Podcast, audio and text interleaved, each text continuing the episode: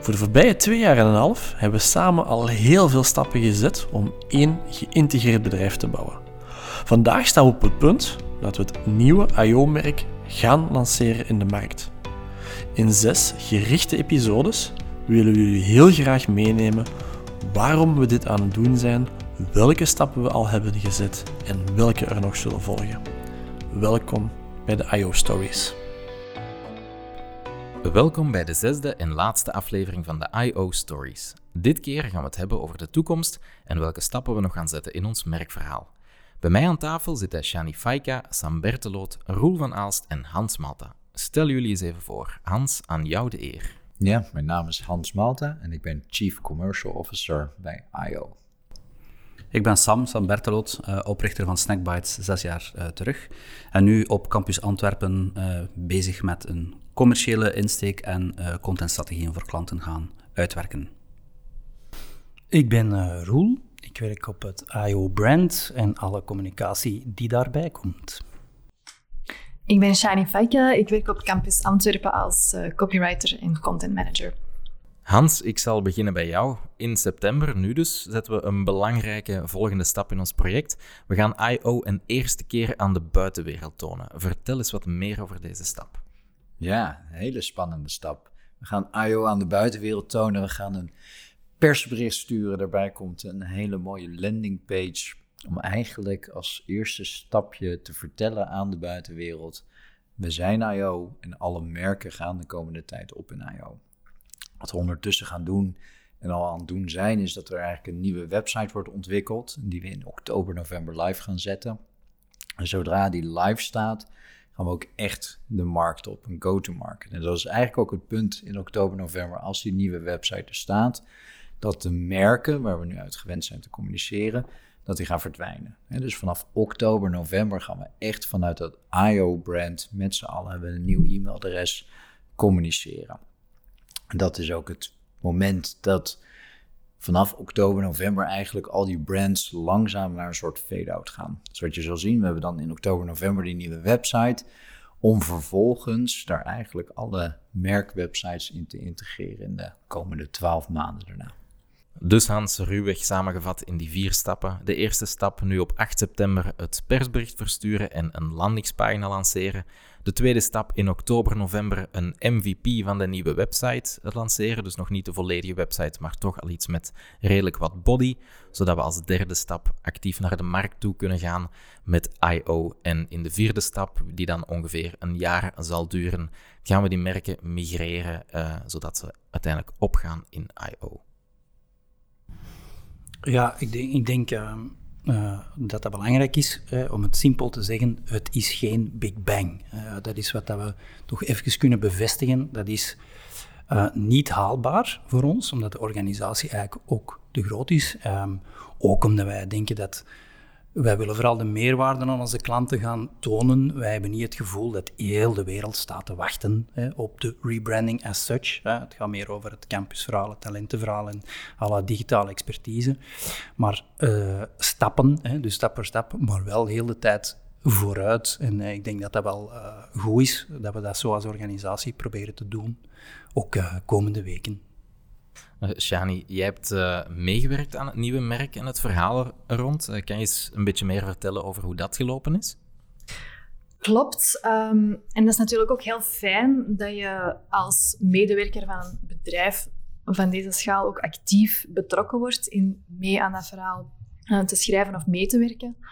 Um, ik heb natuurlijk maar een klein stukje gedaan. Ik heb niet het hele nieuwe merk uh, ontwikkeld of de nieuwe naam bedacht. Uh, dat niet. Maar ik heb bijvoorbeeld wel meegewerkt aan de, uh, de, missie, de visie en de waarden uit te schrijven. Um, maar ik ben dat zeker niet alleen. Hè. Dus er zijn heel veel collega's die hetzelfde gaan kunnen zeggen binnenkort. Die meegeschreven hebben aan dit verhaal. Ook heel veel copy-collega's. Maar ja, mijn, mijn taak bestond er eigenlijk voor een stukje in om toch een aantal dingen uh, vanuit één stem te proberen verwoorden. Omdat je, ja, als je één bedrijf wordt, ook vanuit dezelfde stem moet kunnen spreken en dat ook op een duidelijke manier, zowel intern uh, als naar de, buitenwereld, moet kunnen doen. Um, dus ja, daar heb ik mee een rol in gespeeld en dat is natuurlijk fijn om dat te kunnen vertellen. Ja, Sam, uh, even over naar jou. Uh, jij was de oprichter, of bent nog steeds, jij zal altijd de oprichter van Snackbites uh, zijn, wat er ook gebeurt. hoe zie jij de overgang voor jouw merk dan? Is dat een grote stap om te nemen naar het nieuwe merk?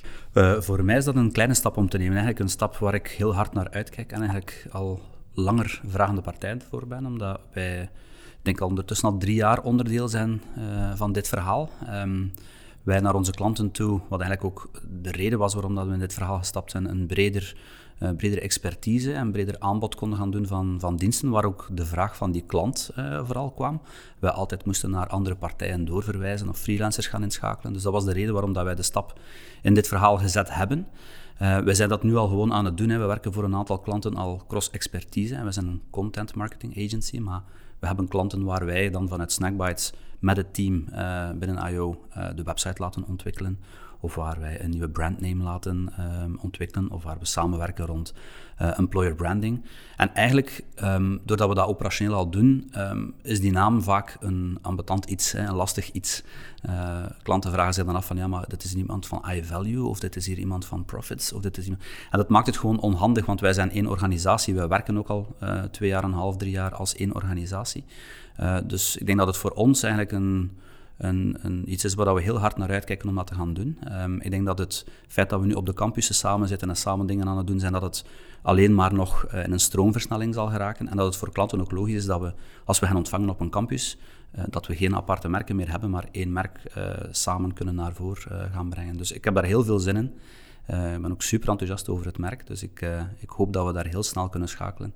en fase 1, 2, 3, 4 zo snel mogelijk gerealiseerd zijn. En dat was één propositie naar buiten komen. Ja, dus de belangrijkste stap, het operationele, is eigenlijk al voor een groot deel gezet. En het is nu hoofdzakelijk cosmetisch, om het een beetje zwart-wit Ja, bij ons, bij, bij ons is die stap wel al gezet. Natuurlijk, allee, operationeel moeten daar nog processen en mhm. manieren van samenwerken. Je moet elkaar ook leren kennen. Je moet ook weten wat je uh, aan elkaar hebt uh, qua, qua samenwerking en dat soort zaken. Maar we doen het gewoon al. Ik denk daar, daar zit het gewoon in het executief, het gewoon doen, het, het samen gaan werken naar een klant toe is dat gewoon heel raar. Wij voelen ons al één team. Hè. We hebben heel veel collega's nu. Um, maar aan een klant is dat soms heel raar, want nu halen we er iemand bij van het merk X. Uh, nee, we zijn Campus Antwerpen van IO en dit zijn onze collega's en dit zijn onze expertises. Ja, het zal misschien voor elk merk en elke campus ook een beetje anders zijn, omdat jullie inderdaad al drie jaar deel uitmaken van het verhaal en andere bedrijven korter. Dus ja, het zal absoluut. niet voor iedereen hetzelfde zijn. Ja, en ik, ik, ik ben nooit getrouwd geweest met het merk Snackbites, dus ik ben uh, heel enthousiast over... Uh, een rebranding en een volgende stap te gaan zetten. Ja, je kan het van harte aanraden, dat, dat zie ik. Absoluut. Uh, Roel, er komen een hoop mooie dingen nog op ons af, maar hoe gaan we iedereen daar die komende maanden in meenemen? Want we zijn een grote groep en dat lijkt me niet heel eenvoudig. Nee, maar zoals ik uh, misschien daar straks op uh, Hans inpikte, het is gewoon uh, die stap voor stap. Hè? Maar we gaan constant vooruit. Hè? ons bedrijf is constant in evolutie om het eventjes in onze waardetermen te zeggen, Shani, hè, constante evolutie. Um, trouwens, die waarden zijn voor ons superbelangrijk. Die gaan we snel van alles mee doen. Um, maar ja, uh, er is al veel achter de schermen gebeurd en ik denk dat het nu um, het moment is om die volsprieten eens extern uh, uit te zetten. Uh, het is een nieuwe stap in ons project en ik denk dat het superbelangrijk is dat we ook wel intern en extern uh, daar een leuke vibe rond creëren. Hè. Dat is geen... Um, ja, dat is geen, mag geen saai gegeven worden. Hè. We moeten gewoon ook op de, op de meerwaarde van het project kunnen wijzen. Voor een klant, ja, in essentie, als die wil dat er niks verandert, dan verandert ook niks. Hè. Die blijft dezelfde aanspreekpunten hebben, die kan dezelfde services hebben, maar ja, het is aan ons ook om te tonen dat er veel meer aankomt. Hè. Uh, trekt uh, die persoon eens tot aan, uh, aan je campus, toont die digitale diversiteit. En dan ga je zien dat er wel opportuniteiten komen.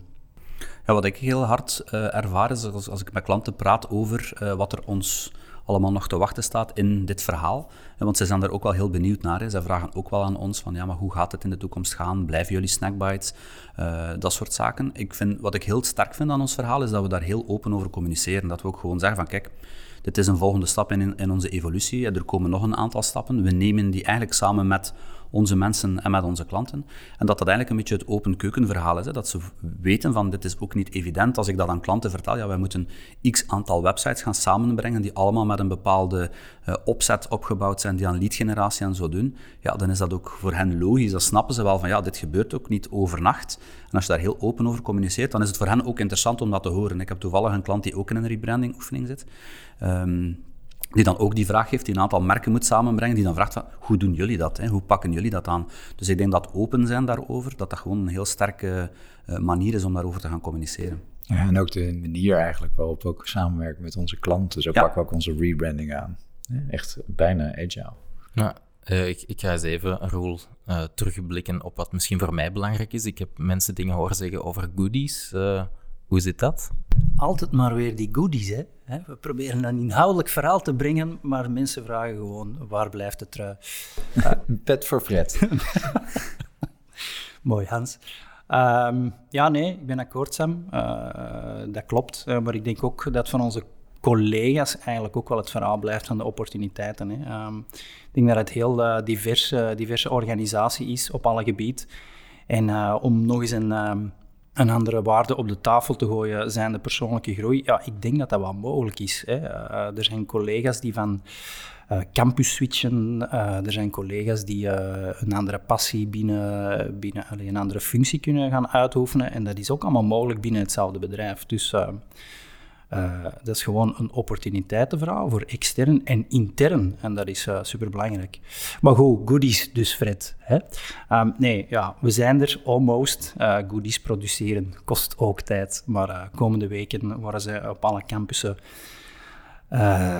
mogen losgaan. En dus dat gaat wel belangrijk zijn, omdat het het visibele aspect is. Hè? stom voorbeeld is ook bijvoorbeeld die foodtruck. Um, die hadden wij in het Interacto-kleedje, als ik toch nog even die naam mag zeggen. Um, nee, mag, mocht eigenlijk niet, zie ik uh, naar mijn uh, collega's. Dat nee, is heiligschennis. Heiligschennis, excuses. um, nee, nee, maar die stikt nu in het I.O.-kleedje en dan heb je gewoon zoiets van eindelijk. Hè. Dus jij kan gewoon Benelux afgaan naar overal, elke campus. En het maakt niet uit. Ik had nog een leuke challenge eigenlijk voor Pieter Janssens. ik kijk uit naar de eerste I.O.-tattoo. Ik heb een, uh, in mijn vorig leven 13 jaar voor een organisatie gewerkt en daar heeft de CEO het logo getatoeëerd op zijn kuit. Dus ik ben heel benieuwd of Peter Janssens de uitdaging... Het is natuurlijk uh, een mooi logo. Het is een fantastisch mooi logo.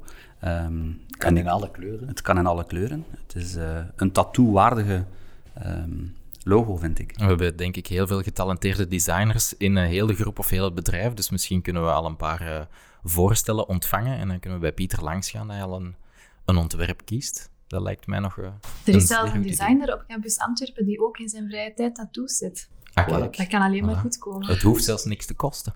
Nee, we lachen er nu mee, maar ik denk dat die uh, goodies, hè, omdat we daar nu um, over bezig zijn, ik denk dat dat wel belangrijk is ook om die merkidentificatie, om mensen die belonging te gaan geven uh, met het merk en jou te kunnen identificeren en ook te uiten als ik ben iemand van IO. dus ik kijk daar ook heel hard naar uit eigenlijk. Ja, Hans, dan sluit ik af met jou. Um, ik denk een beetje samenvattend. Naar buiten komen met het merk nu is een spannende stap, maar toch ook een beetje een mooie stap, denk ik. Zeker, en het voelt ook, en uh, ja, aan tafel wordt het weer onderstreept, het voelt ook gewoon als een hele natuurlijke stap. En we werken al met elkaar samen. En als je nu op campus Antwerpen komt, ja, dan kan je uit uh, meerdere logo's kiezen.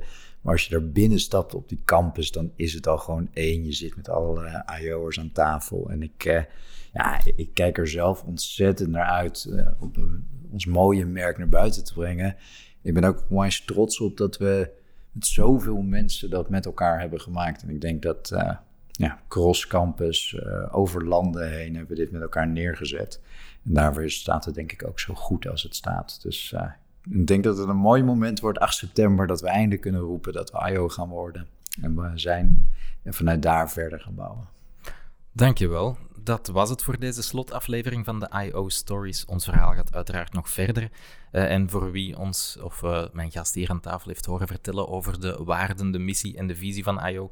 en niet goed weet waar het over gaat, dan verwijs ik je graag door naar aflevering 3, want daar hebben we het er uitgebreid over gehad.